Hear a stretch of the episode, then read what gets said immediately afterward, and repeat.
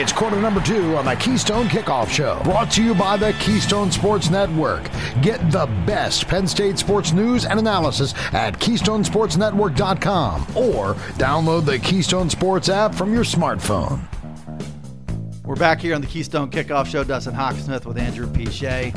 Shifting gears a little bit, and the topic, not only in the state of Pennsylvania, in the in the world of football, I think because of the Eagles' personality and because of the Patriots' empire type feel to them, Eagles beating the Patriots 41-33 in Super Bowl 52. I think the Eagles had a lot of one week only fans in this one across the country. And I, I just can't help but think that this team deserved all those fans. I love the personality of it from the beginning, and they are Super Bowl champions for the first time. Fly. Eagle, fly Eagles fly, right? Fly Eagles first, fly. First Super Bowl, first I ninety five quarter, last team in the NFC East to get their Super Bowl championship. All that. Those were, those were sort of way, things that they carried around. Underdogs at home in each of the first two games because of the quarterback position. Um, to a degree, I didn't understand why they were a home dog to the Vikings, but anyway, I won't I won't get that either. Case Keenum versus Nick Foles. That's that's a wash. Come on. Yeah. I mean they're they're the home team. It, but besides that, all of that, and it's the city of Philadelphia, the long suffering 1960 Boy, they're acting like was they were long Super suffering Bowl. too. They're Yes. acting like they were long suffering. uh, the in a short nutshell, greatest one of the greatest Super Bowls ever, if not the greatest. If defense is your fancy, then this wasn't for you. But if you like uh, pure attacking football, this was spectacular um, drama all the way down. And I've said it all along. And Doug Pederson deserves and Frank Reich deserve a ton of credit when you play the Patriots in a big game like this in the Super Bowl. Obviously, is a big game. You can never, ever, ever look at the clock. You cannot play the Yeah. clock at all because the Patriots, A, they don't play against the clock, and B, Tom Brady and Bill Belichick manipulate the clock. One of the things they did last year when they beat the Falcons is they wore them down by running the, making the clock go faster and play the game faster. They're manipulating the clock, and the Falcons simply wore down. I didn't think the Eagles' defensive front being good and deep, good and deep being the key, would get tired, but somehow you know, early fourth quarter, late third quarter, you you saw the Eagles starting to get a little, you know, gassed up front on on defense, and I thought, man, the master manipulating of the clock. But give Doug Pederson and the Eagles credit; they stuck their foot on the gas and kept it down. And you can never, ever, ever play the clock against the Patriots, otherwise they're going to beat you. And the Eagles never did, and they they came out on top. Doug Pederson, Nick Foles, both of these guys, in some way, shape, or form, Foles with all with all the betting spreads, uh, Pederson was whoever these whoever the pundits, analysts, columnists, or whatever saying that he was unfit for for this matchup, unfit for the job, least qualified coaching NFL. Whoever said all these things, I, I didn't really.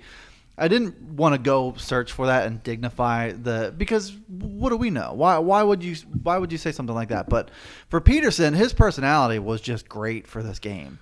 The the the gambler through and through, the guy who's he just does, he doesn't seem to care what the brevity of the situation is. You, you remember his learning curve last year as a head coach? He didn't coach like he wanted to coach third and third and three, third and two, fourth and one. He'd punt. He'd run the ball, and I think he came He the, he did what the what the book He says did. he should do. Yeah. And and he knew at his core he's not a book coach. And I think one of the things that you know when when Howie Roseman was building or when was building this team and getting him the weapons around Carson Wentz, that was a key factor to all of this. Was they put a lot of dudes around Wentz so that when it, it if it became that Wentz wasn't there, they still had weapons. Yeah. Let's Nick Foles was dropping dimes, but it it kind of didn't matter to a degree because they had so many weapons around him. But when they were building this, I think Doug made a conscious decision, and I think Frank was kind of pu- Frank Reich was kind of pushing him as the OC. Coach like you coach. yeah.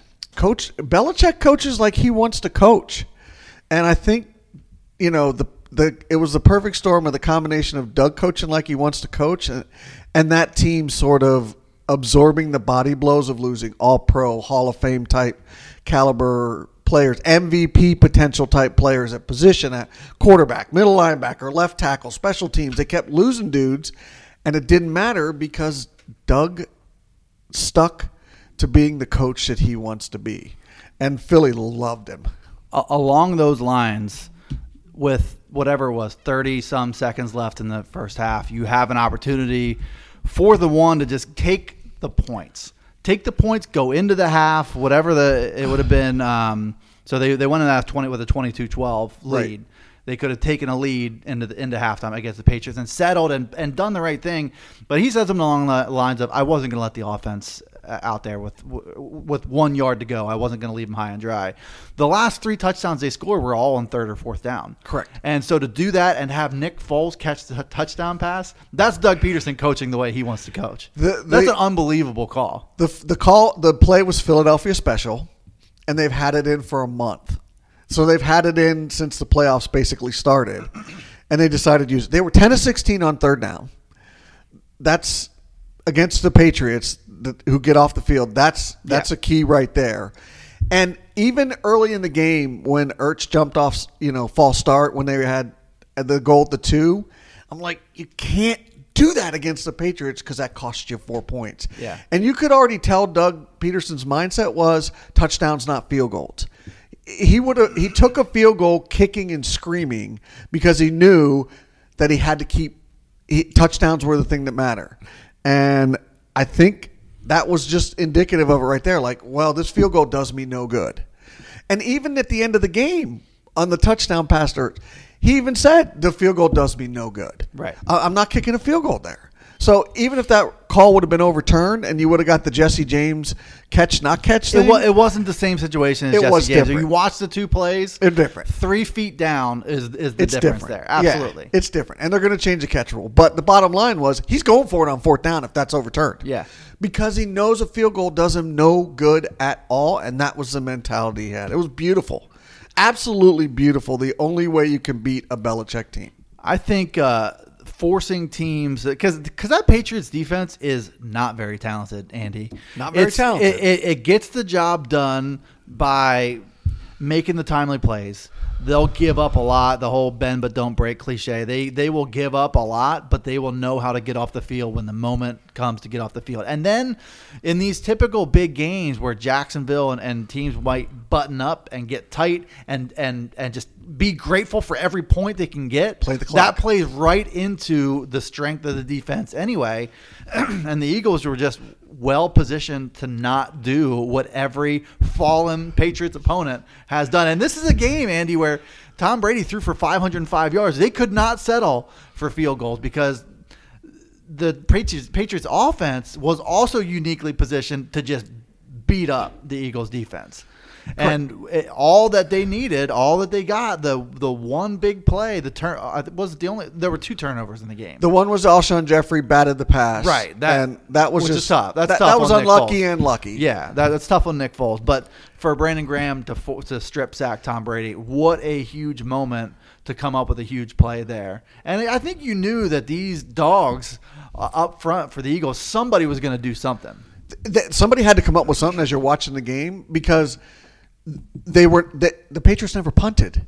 They weren't taking themselves off the field. Yeah. Right? You had to get them off the field at some point. And if they don't if the defensive front because the linebackers unfortunately were nearly invisible in that game and the secondary because it's Tom Brady and it's not you know it's not a secondary that's strong inherently to begin with for the Eagles you knew they were going to struggle the linebackers sort of becoming you know MIA was kind of a surprise for me. You knew it had to be somebody on the defensive front had to do something to change that game. Otherwise, Eagles lose. If they don't strip the ball or come up with a turnover in the fourth quarter, do they win? In your opinion? No, It- I, I can't see it. It's it's hard to forecast that. They had never punted. Don't forget, they had never the Patriots had never punted and not taken themselves off the field and never underestimate the value. 10 for 16 on third down because you were talking about the Patriots defense, they were top 5 in the league in the red zone in terms of giving up points. Yeah, you'll get your yards, but you kick field goals instead of score touchdowns. Yeah. Doug Pederson's like, yeah, we're not kicking field goals. Yeah. And if I do, I'm going to do it kicking and screaming. which is awesome. Which is awesome. Uh, uh, 1,151 total yards. I think that was a record, if I saw correctly, for not just the Super Bowl, but for any postseason game ever. Ever. And so, yeah, if, if you if you appreciate defense, if you were looking for a nine three game here, yeah, you were a little disappointed. Everybody else was. Uh, I wanted more. I wanted more football, not from a strategic the Eagles need to win perspective. For a selfish standpoint, I wanted You wanted I overtime. more football. I did absolutely, I did. So I was kind of rooting for that a little bit. I wanted to get to this question just to kind of bring this to a close. Nick Foles, 3 and 0 in the postseason. 72 plus percent completions in the postseason was just dropping dimes all three games in this game too. And i don't think it has anything to do with the system or the pieces around him or whatever. He just looks like a different guy than the one who i guess con- contemplated retirement. A 115.7 quarterback rating this postseason. Um, now what? So he's under contract for another year. Right. I have to think that there's a win-win scenario out there where the Eagles find a team who wants him. I don't know if other teams really quite know what to make of him at this point, but you cannot argue with how cool he was in the postseason, how well he played in the postseason. He won a uh, a Super Bowl. Um, the Eagles have to find some kind of trade where they can they can move him where he gets a chance to start as opposed because you have to start Carson Wentz next year. I heard that conversation as well. He's your You ha- franchise. Carson Wentz is still your franchise. Yeah. That has not changed. Nope.